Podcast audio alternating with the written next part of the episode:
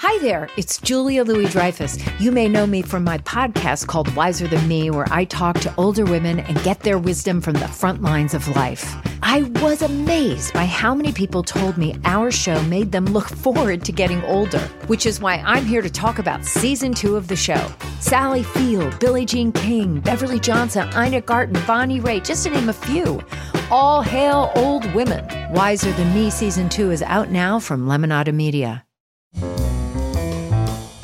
This is Merriam Webster's Word of the Day podcast for Saturday, November 26th. Brought to you by the new Merriam Webster's Advanced Learners English Dictionary, designed for students and teachers of English as a second language.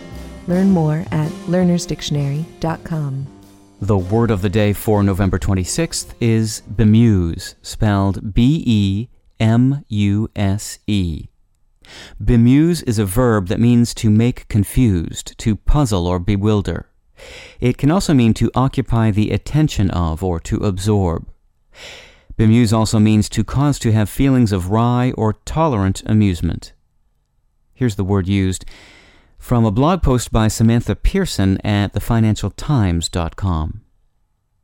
When Brazil's central bank stepped into the market to defend the country's weakening currency last month, many were a little bemused.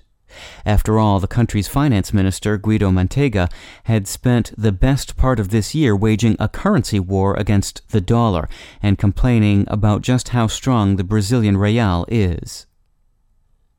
In 1735, British poet Alexander Pope lamented in rhyme being besieged by a parson much bemused in beer.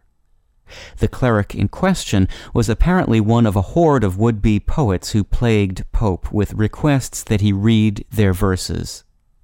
Pope meant that the parson had found his muse, his inspiration, in beer. That use of bemused harks back to a 1705 letter in which Pope wrote of, quote, poets irrevocably bemused.